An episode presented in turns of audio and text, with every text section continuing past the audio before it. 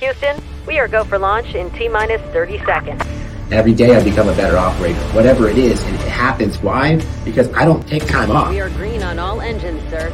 I only knew one way, and I knew the right way. Initiating launch countdown. 10, 9, 8, 7, 6, 5, 4, Start. 3, two, one, one. boost ignition. The Service Rocket Podcast has good liftoff. Welcome to the Service Rocket Podcast, hosted by Victor, the Rocket Man Rand Rancour. Please enjoy the ride.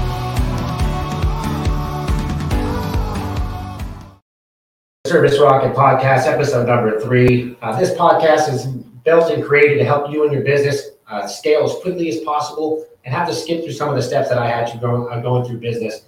Hope you guys enjoy every minute of it. Today's guest is someone that's special to our industry, special to me, someone that's changed a lot of businesses and helped a lot of people over the years. Uh, he's the industry's uncle, Mr. Uncle Joe. Man, thanks for coming on. well, thank you so much, Victor. Uh, definitely, it's a high honor to be here and uh, a pleasure to help all the people who are viewing this. And I know you've helped so many uh, thousands of people yourself. And I'm really happy to see that our industry is in great hands with young, uh, energetic people like you uh, taking taking the torch to the next level. Thank you so much for inviting me. Yeah, man, it, it's it's it's crazy because obviously when I got in the industry, you know, you were like uh, everybody always talked about Uncle Joe and all this stuff, and, and I didn't really know much about you. I didn't really know the, the backstory and and to really think of truly, and you've been doing this a long time now. How many people you've impacted, how many lives you've changed. It, it's just it's not really comprehensible, right? Like if you really think about it, you were doing this before social media, before you know, before all this, and you were you were still crushing it. You were going, you were going individual company by company. Now you're jumping into the digital age, and you're able to help people on a mass scale. How have you thought? How has the industry kind of changed in that in that light? And how has it made it easier for you to become or to help more people? Well, you know, it's funny. I started out in doing consulting. I had my own service business like you have here at Absolute and uh, sold it in 2001. I realized that training is what I wanted to do, but I realized that it wasn't as pro- not quite as profitable or there's not as much money in it as running my other company. But um, so I realized that it was one on one, very similar to what Jason Walker does, going out and visiting people and things like that. And then in about 2007, we did a thing called the Hour of Sales Power, which is a podcast before podcasts. Uh, we just did it, streamed it on Ustream, which is just go. We wound up with like 30 to 50 people on it. And I'm like, oh, that's pretty good. And so that turned into clients. And we realized that uh, a, a friend of mine, David Fry, told me is every time you talk to somebody, record an audio or video of it and put it on your website. And that's what you got to. So I just start doing it. And so you look at our website today, go back uh, to 2005, 2007 when we started it, you'll see stuff back there that's pretty janky. that, that is, but it's pretty. I, I have a hard time taking it down because that's how the foundation of how it was built. So I think um, there's never been a time. Uh, I always tell all the contractors and people out there, if you are not getting the information to grow your business and, and give yourself sanity, both personally and professional, that's on you because there's never been a time in history where the information is at your fingertips for free. Uh, and people will, like you, will just help people. If somebody calls you or they call me, we're just uh, in our heart, we're like, hey, our, our marketing is just like yours. You help people first, and then that creates a obligation that, well, I want to get more of that. That's when they start to purchase. Make sense? And that's what I try to do. Try to create value first, then let people make the purchase they're going to make. I think people they're almost like scared to reach out. So like I had a guy last night. He messaged me in, in Messenger. I don't think he thought I was actually going to answer, but I answered right away. Like seconds, he's like, "What the hell? You actually answered?" I was like, "Yeah, man, I want to help you." And he started telling me all these things going on. I was like, "Dude, you got a lot of things going on in your business." I gave him some ideas, and I said, "Look, you know, schedule my assistant tomorrow. Let's let's jump on a phone call." So you know, these people are the people that are going to learn. They're going to grow. The people that are willing to step out of their comfort zone, ask questions. You know, a lot of people ask me, "What what's the key to my success? How did I go from less than seven and a half years ago?" Doing construction, not knowing any idea what HVAC was to where I'm at now, is because I've asked more questions than everybody. And I found out whoever the hell the best was at that position or whatever I wanted to be at. I said, who's the best at it? How do I go talk to that guy? How do I get around him? How do I interact with him? You know, if I want to learn, if I want to service sales, you got to be hitting up Uncle Joe. You got to be figuring out what the heck is he doing? Because obviously his customers are making a lot of money. Every one of his customers talks about it. If you ask somebody, you ask them who does your training. Oh, we're, we're Uncle Joe's. We're, we're a service MVP customer, right? And they say it with pride, with pride because they've seen what it does in their business. Whether it's my training, Jason's training, Joe's training, if you're taking your time and you're actually investing in your employees, investing in your company, not only your employees going to enjoy it, but you're going to enjoy it too because you're going to have the ability to make more money, which is going to provide more money for other families and be able to grow your business. So, what you've done over the years, Joe, you've paved the path for the rest of us. We're all just kind of chasing you now. And even then, you've actually, I feel like you've taken the, the digital age and you've you almost like reinvigorize your business. I mean, from the digital coaching, you guys have online platform, you have sales training platforms, you're able to do Zoom trainings, and all this stuff. I feel like you've almost you're already ahead of most of us now just because you built such a great team on it. You want to talk a little bit about that? It, it definitely took a lot of time, but you know, I'll give you a, uh, it's a full circle, Victor. Um, you might say that I kind of started paving some of the path, but there's people before me who paved that path too. Uh, I have to give credit to those people, like you know Frank Blau, Doc Rusk. There's a lot of people back in the history that don't get credit. They're, they're gone. They're meant. You know, people don't really hear about some of the, you know, George Brazil. You know, we still people like that have uh, paved the way. Maurice Mayo from San Diego. So many people I can think of that were uh, gave me the path to get there. Truthfully, here's the thing I look at it. People ask me like, "Don't you get upset when you see Victor Rancour or Jason Walker?" I'm like, "Hell no! I'm like you." I'm I'm a learner and I never stopped learning. So when I see Victor Rancour do something, I'm like, shit, look what he's doing, guys. I, I tell my team, we got to get our game up. I mean, the biggest motivation is seeing Jason Walker go out there and kill it with his things, or you do with your thing, and that's like, you know, uh, we gotta we gotta get out of bed every day and get our shit together, and uh, and that's why I want the lesson I want everybody here to think about today is when you see your competitors bragging about how good they're doing, there's a lot of talk about how people brag on Facebook about everybody says how great they're doing, right? Well, there's two things you can say about that. You can choose an area of negativity and say, you know, F that guy, he just bragging about himself, and you start going into a shell and you retreat into a shell. Or you can say, you know what, I should reach out and talk to that guy because he's a competitor and I should see what he's doing. I bet he would talk to me and have coffee or lunch or something like that. And that's I don't think people realize that the guy who you hate, yeah. if you actually went and knocked on his door and said hi, he'd probably fucking take take you under his wing. Right? You know what I'm saying? Or something. Right? You know, they went on. They spent the whole movie, you know, trying to hop over a fence and figure out a way to trick them, trick the dog. And, and they finally fucking get over the fence, and the dog's chasing them. And they chase them all the way back home, and the dog licks them in the face. Right? and it's the same concept, right? And the same thing happened with you know episode number one with Ishmael, right? Me and Ishmael, Ishmael was that pit bull on the other side of the fence, and I was trying to get on. I was trying to get what he had, and instead of you know going about it away and talking to him and figuring out what we can do to work together and have some agreements, we went the opposite way and decided to fight each other. And with three years of us fighting each other, shit, I almost went broke trying to keep up with him. Said you had you had he had more money, more power at the time. I'm trying to keep up with him, and almost ran me out of business rather than asking, hey, what'd you do with my size and try to get up to that way, right? So it's the same thing. Anytime you can you can get in the room, and, and you've seen, you know, we were up at Jason's uh, event a couple months ago. You know, me, Joe, and Jason all at the same event, all speaking, and we're all the same thing. We're just trying to help people. And I think that's where I've kind of transitioned now, kind of stepping back a lot from the training. I'm not doing the traveling, I'm not doing that stuff. I refer everybody out to you guys because I know they're in good hands and I know they're going to treat them good. But one of the things I feel like we always talk about sales training with you, Joe, and I think that's one of the things that people forget in, in your business that you have a whole other side of your business because sales is one thing, right? But if your operations in your business aren't dialed in, your call center's not dialed in, your operations, your install, whatever it is, if that stuff's in, that doesn't isn't dialed in, it doesn't matter how much you sell. You can't if you can't do it the right way. So you want to dive in on what you're doing with that kind of stuff.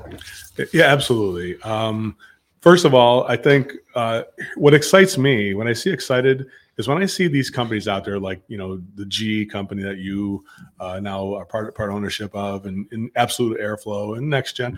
I, I look at it like this. I look at it like what I happen to know is that there's two kinds of companies: companies that are um, are sales focused, I call sales culture company, and one that is operation culture. The operation culture is something that basically everybody's a slave to the operation. Now we built the best system that nobody ever used because nobody sold anything, right? Yeah. Uh, uh, people have to understand this. There's a there's a hierarchy to a company. Uh, you have marketing and image and branding at the top. That's why Dan Antonelli is so important to every like every time I see somebody who's got some janky logo or just, uh, I'm like, dude, you got to upgrade, you got to wipe that shit up and clean it up, right? Yeah. And then I'm like, number two is if you market before the do- doorbell rings, you got to be able to sell after the doorbell. So sales is number two after marketing and branding. And then operation serves at the pleasure of sales. Whereas some company, and then financial is at the bottom. They're the ones who are just giving you the numbers like a scoreboard operator, right? So many times when I go to dysfunctional companies, the operation guy is at the top, or the, even worse, the financial person who's at the bottom of the organization winds up being at the top making decisions they never sold anything they never they never created anything they're just overhead anytime you have somebody who is overhead in your company at the top making decisions on how you're going to do things your company's in trouble and i always say like when i saw Absolute Air what you do Yeah. when i see next gen i'm like i know that no matter what challenge happens you're going to be able to make enough revenue to, To get fix it. yourself out of it. You know that that that it's it's was what the difference between like Sky Services when Travis's dad owned it. It was an operation company, not a sales company, not a sales culture. So when Travis took it over, he became a sales culture. And Travis told me this. He goes, "The difference between me and my dad is I'm able to make mistakes and sell my way out of it. I'm, Yeah. I'm able to make the revenue that I'm able to make waste thousands of dollars trying to do a marketing thing. It didn't work, but finding that okay, get rid of that and now do things Yeah. that do work. Uh, because the money and the revenue is the engine that allows us to make mistakes and come back from it. If we don't have that sales machine working at the top of the chain, uh, nothing works. So the operation I'm talking about, if I say the process, it starts with uh, the promise that the brand is making. Then you have to execute what the brand is promising, and your sales probably got to reflect that. And then number three, the operation has to serve at the pleasure of what's happening there. So it's not like, hey, we can't sell that kind of an air cleaner. It's like, dude, that's the kind of air cleaner we're selling. So you better learn how to install it. That's Yeah. uh, the challenge is like, hey, we don't sell water purifiers like you had Halo, right? Uh, tra- Yeah. I saw you training Halo. It's like, oh, we live we're not plumbers. It's like, well, we're fucking gonna learn how to sell it. That's Yeah, That's that, how we do- that's the conversation it. I asked. So, I, you know, I, in, when Glenn was here with with Halo, and, and Glenn's heard me say it plenty of times before. Like, we're a sales and marketing organization that happens to do heating and air. We happen to do plumbing, but at the foremost, we are a sales and marketing company. That is it, and that's every organization. If you lead with the idea, a lot of people are so scared of the word sales, right? Hey, you. Yeah, you. Stop what you're doing right now and go to servicerocketnetwork.com and get signed up for the Service Rocket Growth Summit. Join me and some of the best owners and operators in the country, including Ishmael Valdez, Wyatt Hempworth, Tommy Mello. On top of that, I have some of the best public speakers in the world that are going to join us. And, and when you lead with your whole business is a sales organization, and you- obviously you got to bring in high level customer service and all those things, but you have to sell first. Like Mhm. I had a new a new guy that was in my meeting yesterday, and he's like, and you know my sales meetings, I'm, I'm you know my background is sales, and I like I go into very detail on how we do things, why we do it, and then and obviously I'm expecting sales, right? My sales meetings are like, hey, we need to get some fucking numbers on the board, right? And he's like, man, I felt like I was in the Wolf of Wall Street yesterday. But I was like, that's our mentality here. Like, but we are, we provide high level customer service every single call. We have good, our reviews are where they're at because we don't, we don't cut corners. We do things the right way, but we're going to sell at a high, high volume. We're going to sell it, we're going to sell at a high ticket and we're going to sell it at a high percentage. Right. And But- get that down. you know, uh, here's what I'd say there. Uh, sale, uh, uh, operational culture organizations are based on the past, what our grandfather, father did, and what we did before. Uh, sales culture organizations are focused on the present and the future, and that's the best way I can put it. There, hey, we can't change it because Miriam has worked here for 20 years. She won't change. Uh, that's you're looking at the past. You're not Yeah. looking at the present and the future. Um, so, with that being said, the process that marries the sales to the operation so that everybody who even does installs, the guy who delivers parts realizes that he's part of the brand, he's part of the sales process as well. He's he's the execution Yeah. of the process. So uh, if you have a sales culture, every single don't don't ever say like, oh, my installers don't need to be in this meeting because they just do installs. It's like, dude, these people are communicating with your client at a level that we promised them to communicate. We promised that these guys are going to communicate. Yeah. We got to make sure they learn how to communicate at the same level we promised. And so the sale, uh, the installer is just a critical part of the sale, which is the execution of the sale. And a lot of people forget that the process has got to be designed around Uh, what are we honoring the brand promise in the very beginning? That's why that brand is such an important factor. Well, there, the, one know? of the things, you know, I talk about it in a lot of my, you know, our meetings and stuff is is really as a business as a whole, put yourself. You have to reverse engineer everything from the customer's point of view, right? And I think a lot of companies, they they talk about, oh, this is how we do things, how we do things. Well, what is the customer thinking? What is the customer thinking from the outside when they see your business? When they see my trucks, do they look at they think I'm a hundred million dollar company, or they think I'm a, a you know a, a new truck in the truck? Well, they think I'm a hundred million dollar company. So a lot of people in my in my area, I'm, we're about to hit four years in business. People always think that we're some giant franchise or big corporation or something like that, and I'm like, no, we're just a family run operation that's been in business for four years. But you wouldn't tell that from my operation.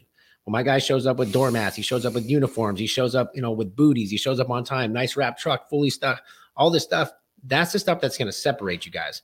So if you guys are starting out and you guys are looking at how do I grow my business? How do I do it? Well, guess what? From day one, when I started my business, and my brother's here with me, is my employee number one.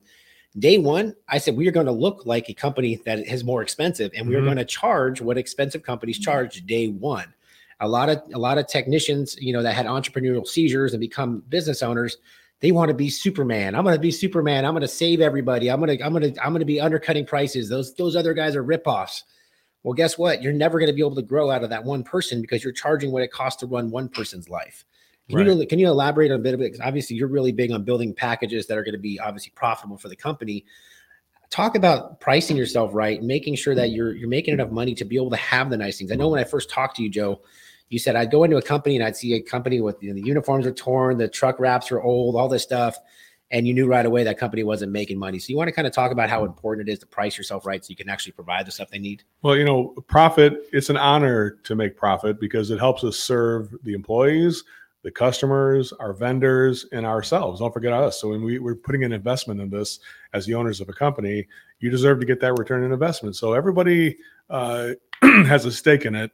The service business, people who I laugh at best practice groups that try to get efficiency out of an organization. Uh, get it through your head. There's no this is the most inefficient fucking business that exists on the entire planet.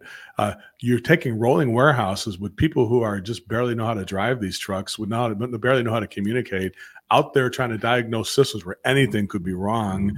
It's like taking a car mechanic and bringing him out to your house and try to fix your car, uh, and then try to keep the schedule full, keep the, uh, the amount of people staffed with the amount of calls they need. Uh, so many problems that are coming at us, and once it all once the process that's why process like what michael gerber talks about in the e-myth or what you have done here the process is important because you can't just do it one day it's got to happen every single day of the year and uh and pricing yourself we have to you have to stop trying to I mean, efficiency is something listen everything i would say this overhead will never go down so whatever your overhead is stop trying to save money on your overhead because you didn't buy all that shit uh, copy machines and everything else you got that uh, duck duck duck machines and things like that. Um, you didn't buy it because you didn't need it. You bought it because you saw opportunity in getting it. Once you got it, now it's like we have to price that inefficiency of travel time, talk time, the the carpets, the uniforms, the wraps. It's all going to be built into the process, and it's got to be built into the price. All those things. So when somebody says like, "Hey, how much does it cost for your parts?" I'd be like, "Well, I'm hesitant to even talk tell you that because that's like five percent of your experience. Uh, when somebody answered the phone, when you saw this, when you saw our ad, that was something you paid for. When somebody answers the phone, you pay for it. The dispatcher, the software, uh, the insurance guy makes twenty percent of everything we do. Uh, so uh, all this stuff has got to be built into it. In a way, your service people and salespeople have got to be ready to give customers and consumers sort of like a business class in about 30 seconds. That, that, that's they got to be able to say This- what it takes is to do this. what you know? Joe just said is is something that I preach like daily in my business. You need to be communicating with your employees what goes in, what is going on in behind the scenes that costs that part to cost what it does, right? Because everybody gets nervous out there that oh my god, I'm charging. You know, we charge and and I'll say we charge eight hundred fifty dollars for a capacitor. Okay, why do I charge eight hundred fifty dollars for a capacitor? Because I know that's how much money I know I'm going to make money on that capacitor if I charge eight hundred fifty dollars. If I charge anything less, I have to cut something out right? I want to be able to run a five star business, and to run a five star business, I have to charge a certain amount every single day. And everything that we price is all built off of off of a uh, off of a um, pricing chart, right? That helps me build it because I know I, exactly how much profit I want to make. And a lot of people are so scared to make a profit that they would rather lose money and go out there and, and be nice to the customer and save them that day, and they'd rather go home broke. And I'm the opposite. Our number one core value in my business is profit. It literally it starts with profit. Everything else is, is going to come down from there. And once you guys realize what it really costs to run that business or run that call, you're not going to be shy about spending the $850 in in, in, that, in that on that capacitor. My guys will be able to tell you, hey, look, you know, when we called in, did you did someone answer the phone right away? Well, yeah. Were we able to get someone out there right away? Well, yeah, you came out the same day. Perfect. Did I show up with a truck fully wrapped, uniforms, parts, everything fully stocked? Well, yeah. Did I have all my tools? Yes.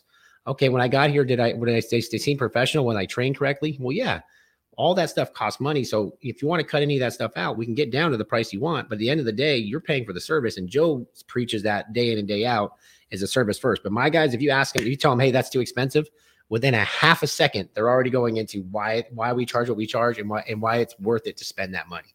And if you're if you guys aren't confident in saying that, they're never going to be able to sell at a higher price. Yeah, I, I think um, I mean it's really really simple. Just go back and look at what all your costs are uh, and current just make sure you got it for the whole year.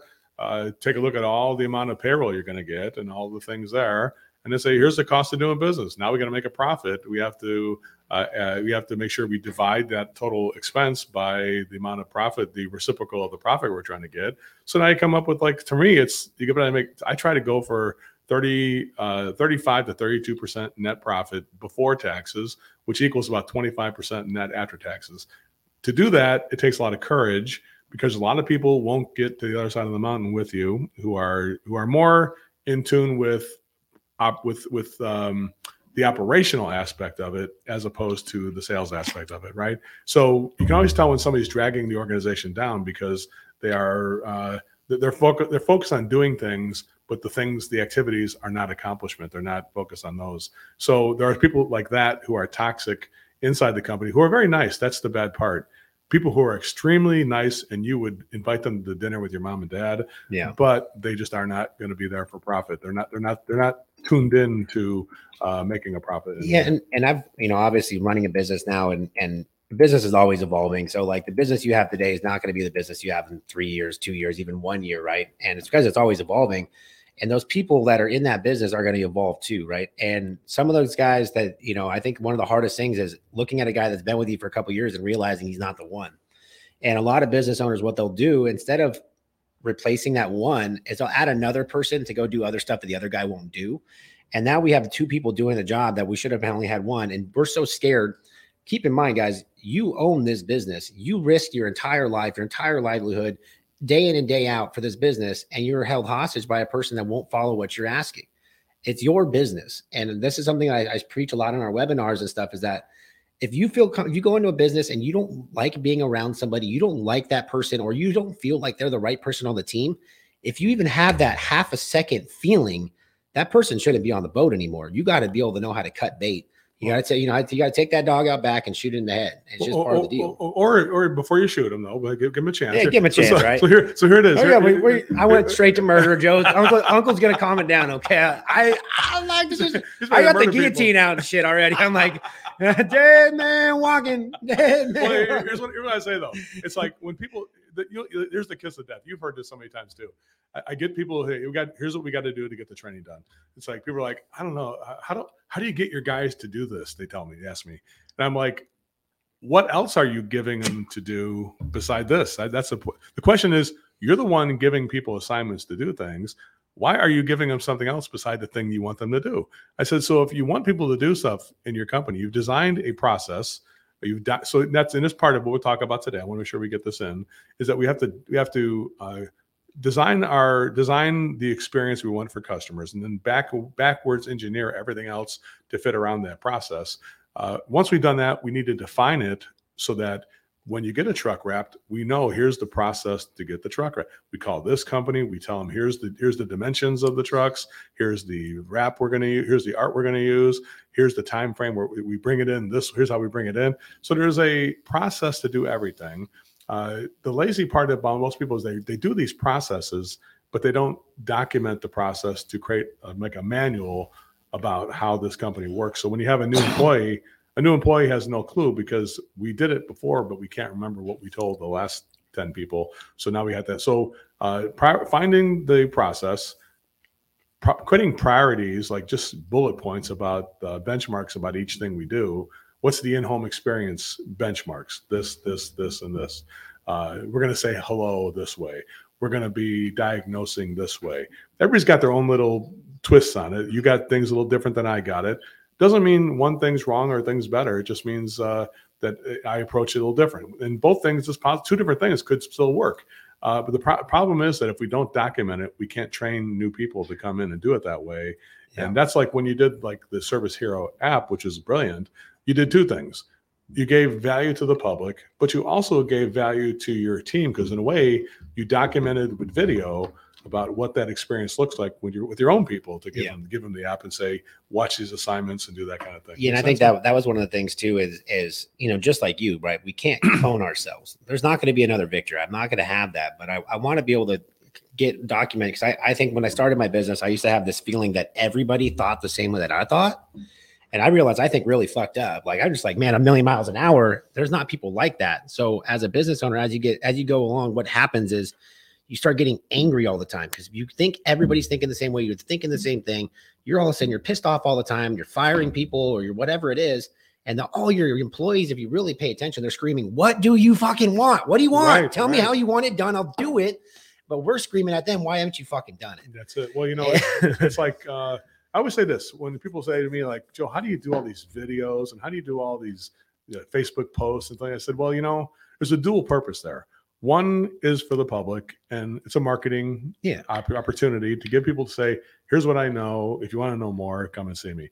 But the biggest thing is my own people reading those posts and going, that's what he wants. That's what this is. So they're they're getting trained in my process of marketing. So that's where marketing is such an important factor because the marketing you do in a way teaches your own employees about how we do a tune up or how we do our process because you're promising that process in your marketing or when somebody answers the phone and that is something that needs to be documented. You can't just have 10 different people answering the phone a different way. There's got to be a script uh, benchmarks to that script to make sure that it can sound a little different but there's got to be things we're making a promise to the, those things so technicians know we promise this and that's it. Well, you know, obviously, in my business, our slogan since day one is if you're not absolutely happy, it's absolutely free, right? And this is something a lot of people are like, what are you crazy? Like, you can't say that. People are going to cheat you and do all that. We haven't ran into a lot of cheating. What we have ran into is that customer that's not our customer. We're charging this much. They don't want to pay that much. And we go out there and we diagnose it. We do all this stuff. And my guys know if the customer says we're too expensive, we don't want to go forward, we're not charging them a diagnostic fee. We're not charging them anything. Hey, look, you're not 100% happy. We're not going to take your money. We don't want any money that's not happy. And we found that we could still be high priced. We don't get the bad reviews. We say, hey, look, we, we, I'll refer you to a cheaper company. If that's the route you want to go, here you go. We're going to separate as friends because I promise you, we're going to leave happy. When I leave here, we're going to leave as friends. We, might not be the company for you. If you go find someone else and you find that they're they don't they don't provide the level of service that we do, and you want to do business with us, let us know. But a lot of people ask me all the time, how can you charge so much and, and not get bad reviews? It's because we when we leave there, we're leaving there on a good note. We're making sure that our promise to the customer, if you're not absolutely happy, it's absolutely free. Same thing with our equipment. Everything that we do before we leave there, we make that make sure that customer's happy. We also let them know you got to give us an opportunity to make you happy, right? It's not like, hey, day one, rip it out. No, give us an opportunity. If we can't make it right, I'll take it out. But I've never had to do it because we know that we as a company we know what we stand for and what we're going to do we're going to provide the best installations the best customer service the best diagnosing the best uh, call center whatever it is we're going to provide the best so we don't have those complaints so if you guys are a company and you guys in a lot of companies are in their head hey we'll give you 100% satisfaction guarantee but they won't put it in writing for some reason i'm like i ask customers i ask companies all the time why won't you put a guarantee in writing but if a customer called in tomorrow upset what are you going to do well i'm going to make it right so why wouldn't you put that in writing to make that customer feel confident? You're not doing something that you wouldn't do anyway. Yeah. Uh, you, you do. Here's the here's the crime. Everybody's doing what you're promising, but they're afraid to promise it, even though they do it. Uh, and here's here's the thing about it. What I love about what you just said there, to recap it, and I think I don't think it really gets enough balance or enough. Uh, what, what you said there is brilliant, and I don't think it gets enough attention. I think you went through it so quick. I want to make sure people understand what you just heard there. You give people the freedom. The, your people are like a gatekeeper of opportunity in your company and you're giving people in your company freedom to say, you know what, I don't think this customer is going to be our kind of customer. You know what? Here's a competitor you should use who'd be cheaper than us. If you're looking for that kind of a person, that would be there. So I think a lot of people don't realize that. Uh, sometimes people hear me and they're like, "You're telling people to use another company." It's like, dude, number one, we have an we have a process and a customer service experience. If some customers don't want that experience, they want a different, like do-it-yourself experience. You can just tell them, "Listen, if you want to do it yourself, I have no problem with that, but you just got to do that without me. Do it yourself means do it yourself. Or doing it cheaper. Uh, we're not going to be a good company here at Absolute Airflow if we do it cheaper, but we will do it better. You will have a more permanent solution. You're going to get better service. If you want that, we can help you there. So I think what you've done here, which is the most brilliant thing, which I think I hope I hope your people it reverberates with them, and I think I hope everybody else hears this from you today, which is that you're giving your employees freedom to say, here's the process we have. We know we're going to do this process. If the customer resists the process too much, we, we can try to convince them. But then eventually, if they get to the point where they're not able to be convinced, you just say, you know what, maybe it would just be better if you use somebody else. Yeah. And so we don't waste, because here's how I look at it. The, the biggest reason that salespeople fail is because they're unwilling to tell customers that, you know, I don't think we're going to be a good fit uh, based on what you're looking for me to do. You're looking for me to come out here, give you the lowest price, and email it to you. That's not that's not the process we use. Here's our process. We diagnose the system, we diagnose your family, we create premium mid-range economy solutions to fit your perfect needs, and then we give you the money interest-free to get the job done. If you're not interested in that, we should use somebody else uh, because that's how we do it. So to give your employees permission, that's the big thing I want people to get the big golden nugget from you. Give the give your employees permission to say, you know what, I don't think it is a fit right now. They can maybe they have to call their manager before they do that. Hey, Yeah. this is not David. It's not working with this guy. We think, yeah, just get out of there because that guy sounds toxic, and uh, just Yeah. get out with our skin. Well, you'd be Makes sense? surprised how many times that you take it away from the customer and you say that. So I talk to sales guys all the time, and they're like, "Well, this guy wants this discount." And I said, "Look, it, you know," and I and I've said this in the house, and and this one I don't suggest saying all the time because it takes some big balls to say it, and and I and I put in the sweat equity and the time with this customer to say it. But I'm at the table, and the lady's like, "Well, you know, I'm I'm I want the I want the cheapest guy." I said, "Look, it I literally packed up my stuff." I folded up my stuff and I, you know, I've gone through a three hour presentation. I've done all this stuff. I've done, I've crossed every T and dotted every I. And I said, look, at, I looked this customer straight in the eye. I said, look, at everybody needs to make a mistake once in their life. And it sounds like this is one, this is one that you're ready to make. Go ahead and give me a call if you ever need us in the future. But like I told you before, this is what it costs for us to run a five star business and be in business 10 years from now. I packed up my stuff and I walked out the door. Guess what that lady did? She chased me down. You know, she said, okay, let's go ahead and get it done. You know what most sales guys would do? They're calling and saying, hey, can I do it for that price?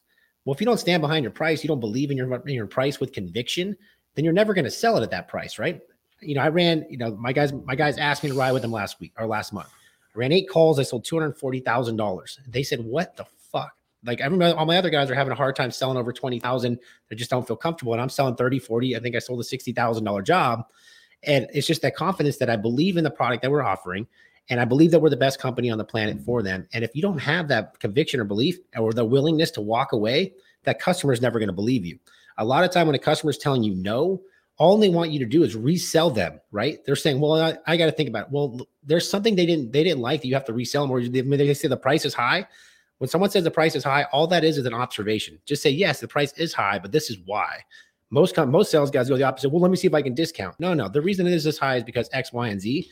And you'll be when you do that, you'll find that the customer is more confident in you, and you're going to sell a hell of a lot more deals. But if you start scrambling when someone says the price is high, then they think you're a liar, you think you're a cheater, and you're just trying to get one over on them. you know, I, I do the exact same thing you do. I even go further. I say, you know what? Uh, it sounds like you're about to make a big mistake. So you- you're doing. I say you're doing a really good job of buying a system that's not going to work really good. That's you're doing a really good job of it. That's your, if that's what you're trying to do. You're doing a good job of that. I tell people. I said, but if you're going to do that, you got to do it without me. Okay, I'm not going to provide. I'm not going to provide that kind of service. Now, here's what I'm going to tell you though. Don't be ashamed when it doesn't work out. I'm going to give him my number and my phone number to call me my cell phone number directly. You call me because here's what's going to happen. You're going to find that guy who's cheaper. He's going to cut corners and you're going to be unhappy. Don't be afraid to call me back to inspect his work and I'll tell you everything he did wrong. And don't be ashamed to do that because I know you're going to feel bad, but just don't feel bad because you're my friend. Don't, don't feel, Yeah, don't feel bad about but it. So but the problem is when when Joe says this, right, and when I say it, there's things that go on before you can say things like this, right? And this is what I and part of the stuff I teach in my training is like you got to put the equity in. You got to. The customer doesn't care how much you know until they they, they know how much you. They don't care how much. What's it? What's it saying? They don't know how much you care or know until they don't care how much you know until they know how much you care, right? that's it. And you want to make sure that these customers, you've done everything possible before you get to that point where you're saying that stuff because you have to earn the right to quote and you have to earn the right to say that kind of stuff. Because if you mm-hmm. put the effort in, then you then you've earned it, in my opinion, to be able to say what you feel. But a lot of customers, all, all it takes is that confidence in what you believe in. And so many sales guys make the make the mistake. They really think that customer just wants price, but they wouldn't still be mm. having a conversation with you if it was just price. Well, like I said before in my in that Facebook quote I just made last week, make a friend before you make a sale. But here's the thing about it: as a friend, like this, put it this way, it's easy to be a friend when things are going good and everybody agrees with what you're doing. It's hard to be a friend when your friend is doing something that's toxic and hurting his family. Because a good friend would shoot straight with their friend and tell them, "Hey, listen." If you're going to be involved with drugs or if you're going to be involved with crime or something like that, that's something you can do on your own. But uh, and we can still be friends. But I just can't involve my family with your family anymore uh, because as a friend, I would be not. A, I wouldn't be a good friend if I didn't tell you that you need to get your act straightened out here, right?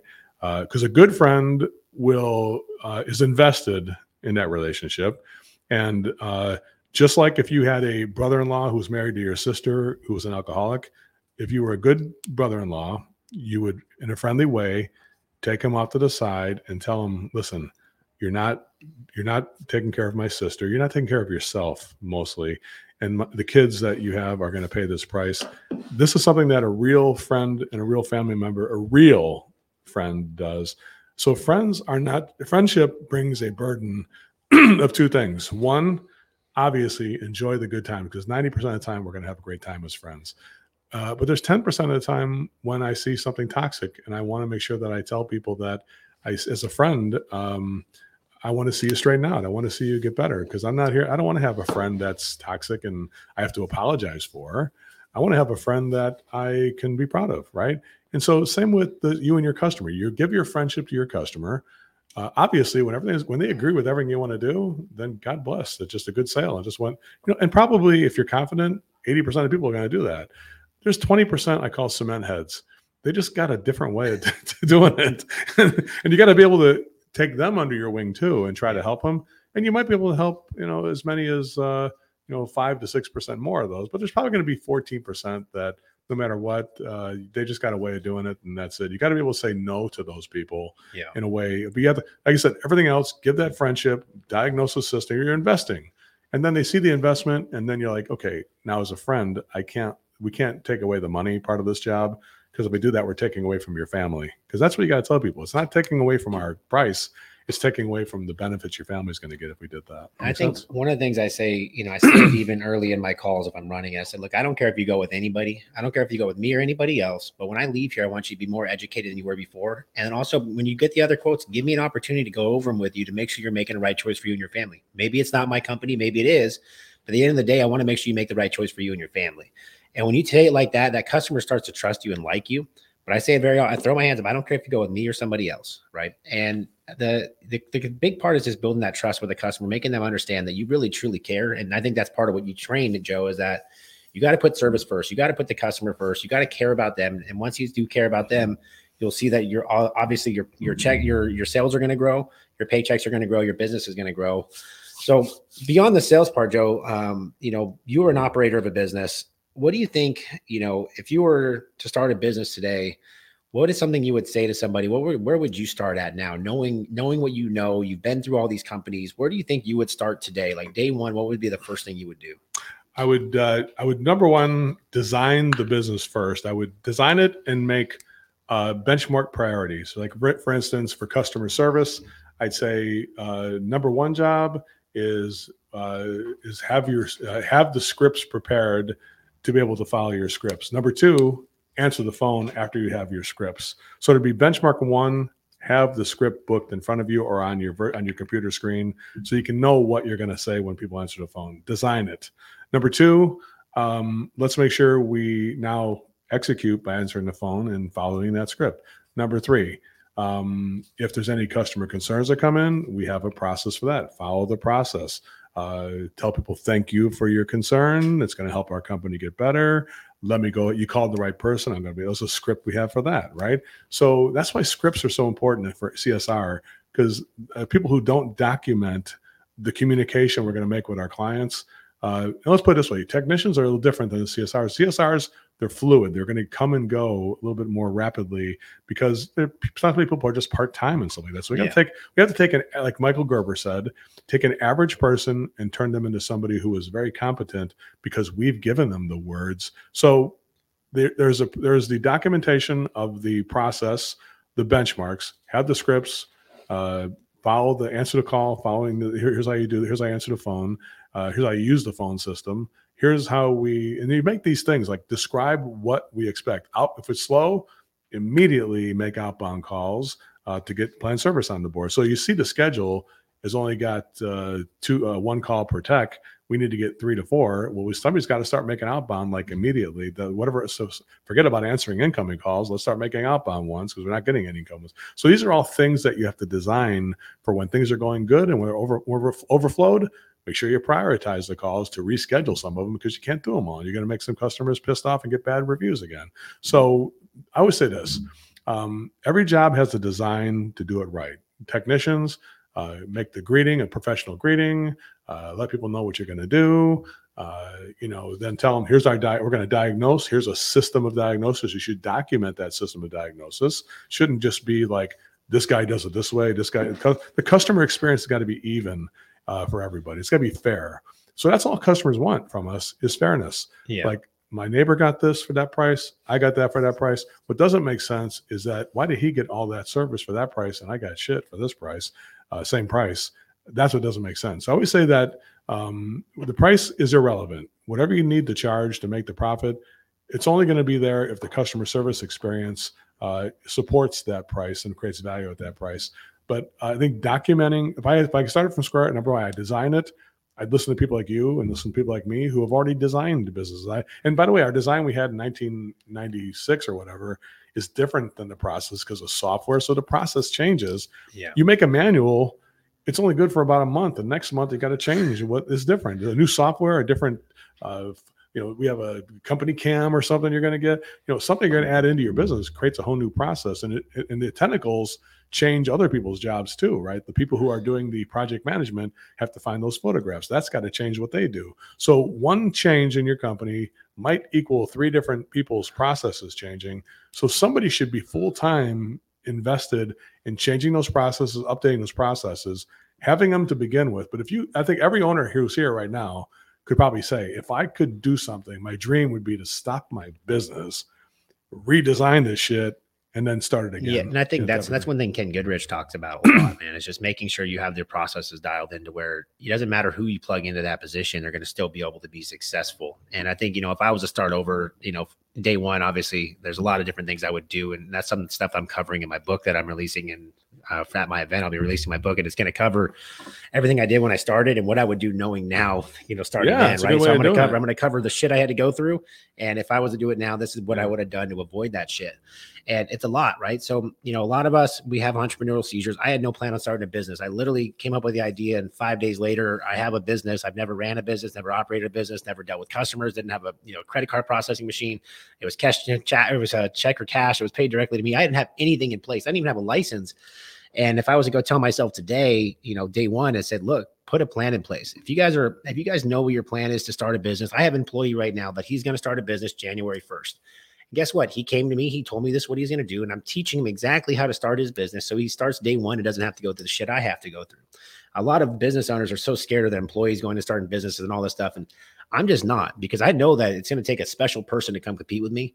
It's a very special person. I know what it goes into it, but I truly want him to succeed. And I said, look, you know, if I was to start over, this is what I would do. So he's getting all these things in place. He's already working with Dan Antonelli. He's already doing this. He's already doing this. And he's planning to start his business. He's not starting in my market. So he's, I can, I have no problem helping him out. But he's going to start day one on a hundred miles ahead of a hundred miles ahead of where I was just because he asked the right questions and planned. So if you guys are standing, start thinking like I'm going to start my business, or you are just a single guy and you want to start expanding your business, when you're not working, sit down and draw out the perfect business. Draw out what you want out of a business and then draw out what a if you're a customer, what would you want out of a home service business? And then try to figure out how those two can combine and then go make that happen, right? Figure out what people you're going to need, what you're going to need in place, what kind of marketing you're going to need to do, how are you going to market, right? You know, because one of the things I always talk about with marketing is imagine yourself as a customer. What is your what does your company make you feel like? What does your advertising make you feel like? You know, I have some guys and they want, you know, flames on their shirt and all this stuff. And I'm like, dude, that's not selling to women. Women don't care about that stuff. Women want something that's inviting. And guess what? 70% of the decisions now are made by women and not by men. Mhm. So I would, if I was a design a business, I would design it about how women would think, right? My wife's at home. How would she feel when this guy showed up? Mhm. And that's the kind of stuff I was thinking about, especially like your truck wraps and all this stuff. It's just like, I think I saw with that, was that chili, with the chili nipples one? You see that? I have one? a company in uh, Colorado, Smith uh, Plumbing, who uh, Mike, um, the guy, a friend of mine, and Mike owns it, and he he immediately made his wife, who was like a supermodel, she's really attractive, made her the face of the company. He all the trucks are painted pink. All the competitors hate the way that company looks and operates. All the customers love it. Love it. Yeah. You know, so all the competitors are like, why does he do that? You know, so the thing is this, guys, you're not designing the company for yourself, what you like, you're designing it to what people like. But here's the thing about it. Process number one, number two, the skeleton of the process, which are priorities. Number three, write a few paragraphs as to what those how we, how we execute those priorities, and then at the end of it, evaluate the financial outcomes of the process. Because the process you have it it's possible it's flawed. You know that's the thing about it. We put this process in place.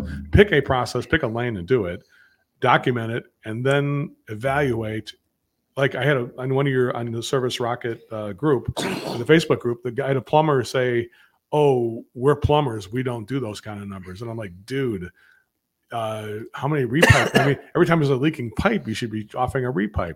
Every time there's a water heater, it could be a repipe.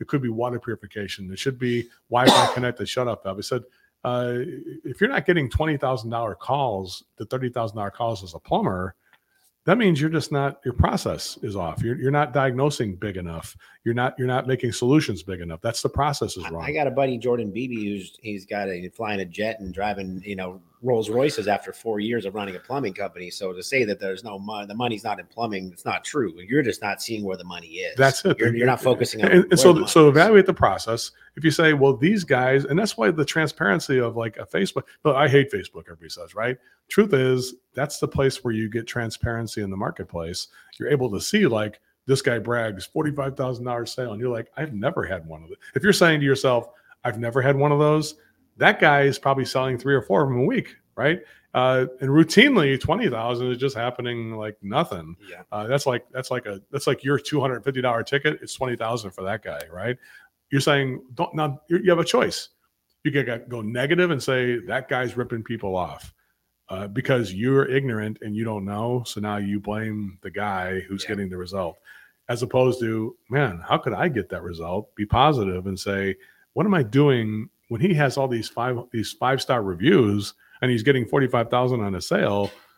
uh, it doesn't the customers don't lie. You can't you can't pay for that many reviews before google will figure it out. Yeah. so if you got five star reviews and $45000 sales pay attention and say you know what? My process is flawed. I need to find something else that's going to get me somewhere close to that. Because right now i'm at 6000 a sale or 7000 a sale. And so evaluate so so process document the priorities flesh it out and then evaluate if the evaluation says this ain't working the difference between you and Ishmael and the guys who are killing it, and and this was like Joseph G, the guy from the G up in Atlanta. Yeah. You guys do. They were a slave to the father's process. Yep. When you got involved, It you, changed their you fired them up. You're like, shit. Why are we? That's the past. We're not dealing with the past. We're dealing with the future. And so they like all of a sudden got courage.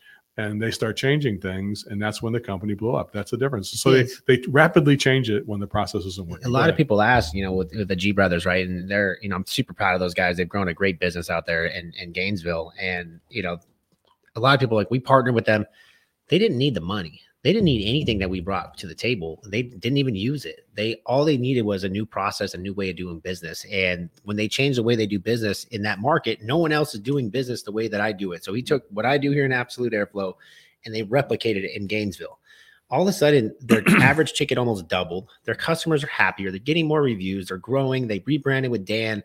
All this stuff magically started happening just because they believed in what they were doing and believed in the process and change. They were willing to change. So many guys that they, you know, they say, I want to do it. I'm to do it. They said, fuck you today. Every employee, you sign this. This is how we do business now. And if you don't want to sign it, you can get the hell out. Guess what? They had five, six employees that walked out. You know what they had the next two weeks? Five, six, seven, eight, nine new employees that were willing to follow the process that they had. Just understand, guys, you own the business. Mhm. You put the you put the risk out there. You you guess you should get the reward. But when you run a business, you own a business, and you put your whole livelihood on online. If they don't want to follow your process, they don't want to do it the way you do it. Don't be scared to cut those people because everybody's so scared. I can't find any more people. No, you cannot afford to keep that person that's not going to follow your process, going to kill your culture, and it's going to it's going to kill the business. So if you have that employee, and I, I talk a lot about this, and, and it sounds like an asshole, but there's always every there's every fucking company, and I've been there. Every company has that one employee where you don't even like to be around. You come in and you tiptoe around your own fucking employee. I promise you, you can tell me if I'm wrong, but I would go in there tomorrow and fire him because I've done it. And when I did it, it was fucking liberating. It's it said- always your it's always your right hand guy too, the guy who's like somehow he thinks I'll do anything for you except for what you want him to do, right? Yeah. no, And, ta- and- and I'll tell you this with the with the G story, um, I, I watched that over the beginning and the end. So you kind of taking them to the end over here. But truthfully, they started out with some best watered down best practice stuff to a certain degree. They started implementing that. Then they got involved with me, and they're like, "I don't think our people are ready for this." I'm like, "Listen, you got to get the courage to say this." You come in and say a second voice. Sometimes it's like waves on the ocean, right? Like the first one comes in, it's like "Ah, a little bit. The next one comes a little bit more. Next Yeah. one comes. So sometimes it takes. That's why when people say, "Do I get uh, upset when I see like you working with a client or uh, Jason?" I said, "No." Because every one of these things are like a ripple or a wave that kind of gets people to move that direction, and washes the old shit away, and pushes the new thing in place. And I, I don't want, I just want the client to be. To Well, be you want to know something funny. Joe? Is that most people that hire me hire you, then hire Jason because guess why? They now have money. They have money Right, to right. spend. They have money to invest, and they see it change. Like it's it's wild. The people that use Joe, We all share clients. we all That's share it. clients because at the end of the day, those clients make money. Wow, surprise! Yeah, like yeah. you you actually do stuff. You do oper- You do Yeah. things in your operation that make money. and Yeah, people ask me if like, well, should I should I get out of Nexstar? It's like, no, you. I mean, you should be able get to should be able to afford Nexstar. You, but go ahead and get EGIA if you want to. Get Service Roundtable. Get Victor. Get Jason. Get because these are all these are these are engines that are pushing your company toward profit. And if you don't, if you miss one of those cylinders, uh, somebody's got something. Each one of those cylinders are going to help you if you don't push it that direction. Now, the same token is that sometimes it can't happen all at once. Like Yeah. Even the Dan Antonelli thing. First, they had to make sure the operation got right. Now we can afford to change the rebrand, and the rebrand is less risky when we're making money. Oh, Obviously, you hundred percent. Well, you know, and that, that kind of brings us to the next thing. So, you know, obviously we have our event coming up in October, uh, October 20th to 22nd. I'm bringing all those people together. I got Joe there, Jason, me. uh, You know, I can't. How do you spell? How do you say her name? The girl that works. Shreya. Shreya. Yeah, yeah. Shreya is going to be speaking. All these different trainers are going to be there, and we're all going to bring a different thing to the table and and, and give. But the main goals as bringing all these people together is to give everybody a different opportunity, a different way to look at things, a different way to start viewing how they can run their business. And someone's going to find one of those is going to be the way they like it. Some people not might not be like me. I'm brash. I'm outline. Like I'm a little wild. Joe might be more your style. The younger guy, or you know, Jason might be more of that style but you're going to find something that fits within your business and something that your guys are going to be able to find fall behind because you have to be able to sell it to your guys and once they can once they buy in then it doesn't matter which one you like as long as it's working going the right direction and that's literally why i'm throwing this event and people are like why are you doing this i want to change the way that we do business in the in the industry and i want everybody to come together and i'm throwing this big ass event and i was telling joe i was like if you know obviously i, I put out a lot of money on and on everything like that but i don't really care about the money because when this thing is over I'm going to change the way this industry is. I want to make this industry exciting. I want to pull everybody together. I want to be able to have this red carpet treatment. You know, I feel like our industry is for so long has been, you know, the the the, the blue collar, you know, behind the scenes. But no, we have to change the way we think. We should. We are. We have private equity coming into this. We have this big opportunity in front of us, and we have to seize it and start showing up and pretending like, no, we are the red carpet people. We are the people that people want to be like now. And the trades are coming together, and the trades are going to be the future of where people are going to be looking for jobs. And that's what my event's going to be about. So I'm pretty excited about having you on Well, stage. I, I agree with you, and I, I think every com- it, with this much information at your fingertips in one event, if you don't come to it, you got to have a screw loose. Uh, seriously, uh, just to play, be plain spoken about it. Uh, when I see, I, I'm excited. Uh, I, I I told you before. I said I blocked off the whole week because I intend to get there early and get to see people in the hall. Because you know, ninety percent of what you get from something like this is between the time the seminars are and things like that. Yeah. You're gonna, you get the stuff on the stage and stuff like that, but after when we're sitting around talking at a round table with a beer or, or bourbon, in my case, um, which I'm open to any bourbon people want to buy me. You know, I have a limit, but uh, but uh, but I will. A cigar and bourbon is always welcome. But uh, you know, you have a chance to meet and network with people. That's where the opportunity is here uh, to not just have the people and the speakers, but each other that you've seen for so many months on Facebook and things, to get together and see what's real and what's a mirage, right? Um, and I would say this: I would recommend that anybody who is looking to take. Here's what I say: with the private equity and things, there's so much of that coming into this business now. Um, every business owner, even if you're a startup to experienced businesses, needs to position to sell themselves because you are selling yourself regardless of whether you sell it to a private equity firm or you yourself buy the business yourself every day you're buying your business so either you sell it you you like you did you create you got back back here to absolute airflow. You can't you come you come Yeah. back home. You're like okay i'm buying this business again. You know Yeah. I'm, I'm, I'm i got to make sure that it's worthy for me to run. Yeah. i'm buying it every day you're buying this. You're paying money to employees to vendors. You're paying for this business and also making a profit. Or you're selling it you're selling it to yourself or you're selling it to a different uh, private equity or whatever. You should be in a position to say if something happens to you it's good for private equity or if i want to keep it for generations i'm selling it to my grandson or to, selling it to my son right if you got you got your daughter i've seen she's so beautiful Yeah. uh, I mean, I, I you can't not look at her without smiling. She is so amazing, and uh, I love uh, the effort you're making. I know that a lot of the things you've done have taken you away from your family, Yeah. but I know that getting back to there is something that is something that's needed, right? Because we all need to have that centering point. But the truth is that that might be some. This might be something that she's going to get. Yeah. You want to make sure you're you're selling this to her in a way. Uh, she's got to be able to say, "Oh my God, I get this. This is so amazing. It's so nice." As opposed to, "Why did I get this shit show you gave, you gave me?" Yeah. right? So either you're leaving it that way, or you're going to sell it to the private equity people. And if you try, if you have a shitty business, try and sell it to private equity. It'll be predatory. They're going to wind up taking advantage of you because you're in desperate. Make Because sense? it's you got to you got to build the business like you're like you're going to own it. You know, obviously you want to build it to be able to sell it, but you have to build it like you're going to operate it. And that's some of the stuff we're going to teach at the event. So I have some of if you guys understand who we have in the room. Obviously, you know, if I you guys saw it yesterday announced we got a four-time Super Bowl champion Joe Montana is going to be there, and I brought him in there just because you know you guys deserve to have something special. You guys be able to take some photos with him, hear from Joe, meet with him, stuff like. I know I know Uncle Joe's over here excited about it. Uh, but I got Ed Mylett, who's one of the best motivational speakers in the in the world. If you've never read one of his books, like every me every uh, training that he does, pretty much everyone says they walk out of the room crying. I got Ryan Stewman, who's built this. You know, I think it's almost a thirty million dollar training organization that helps business owners get to the next level. Uh, Brad Lee is one of the top sales trainers in the country. Uh, and then on top of that, we have Tommy Mello, Ishmael Valdez, Wyatt Hepworth, who's built an amazing business over there at uh, Any Hour Services in Utah. And now they're expanding nationwide. Uh, some of the best women in the industry. Ellen Rohr is going to be speaking from Zoom Drain.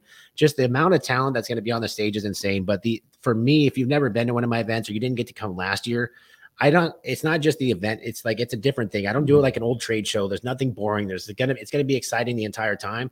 But then I throw a big after party. So I have a big white type, uh, black tie event that the first night I'm going to have a live performance. I got a live band playing some beautiful music. I'll have cigar rollers. I'll have this whole VIP treatment for you guys where you'll be able to interact with all the speakers and all the guests that are there. And then the following night, we have a Halloween party where I have DJ Pauly, Pauly D, I think his name from the Mhm. Jersey Shore. Yeah. Jersey Shore guys. Pauly D is going to be DJing the second night uh, for a Halloween party. So come dress up, have a great time, come interact.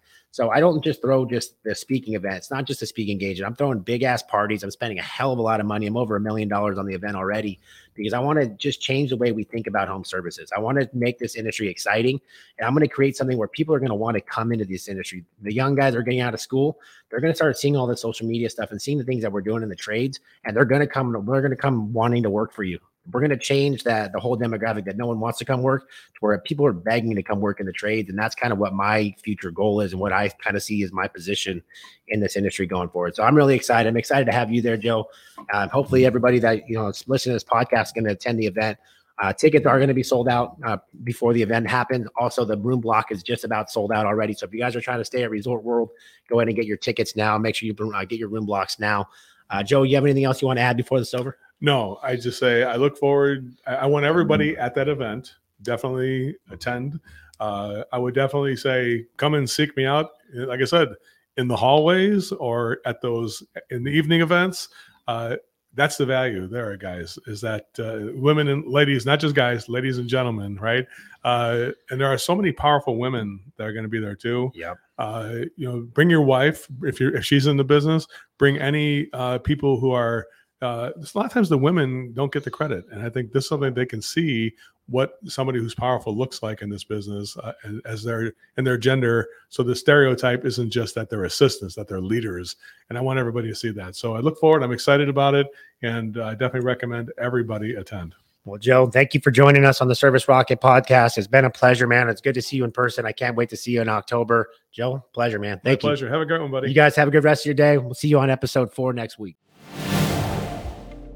If you thought today's episode was great, wait till next week. I'm bringing on Mr. Home Service Millionaire himself, Tommy Mello. We're going to cover how do you scale your business quickly and stay profitable at the same damn time. Can't wait to have Tommy in the hot seat.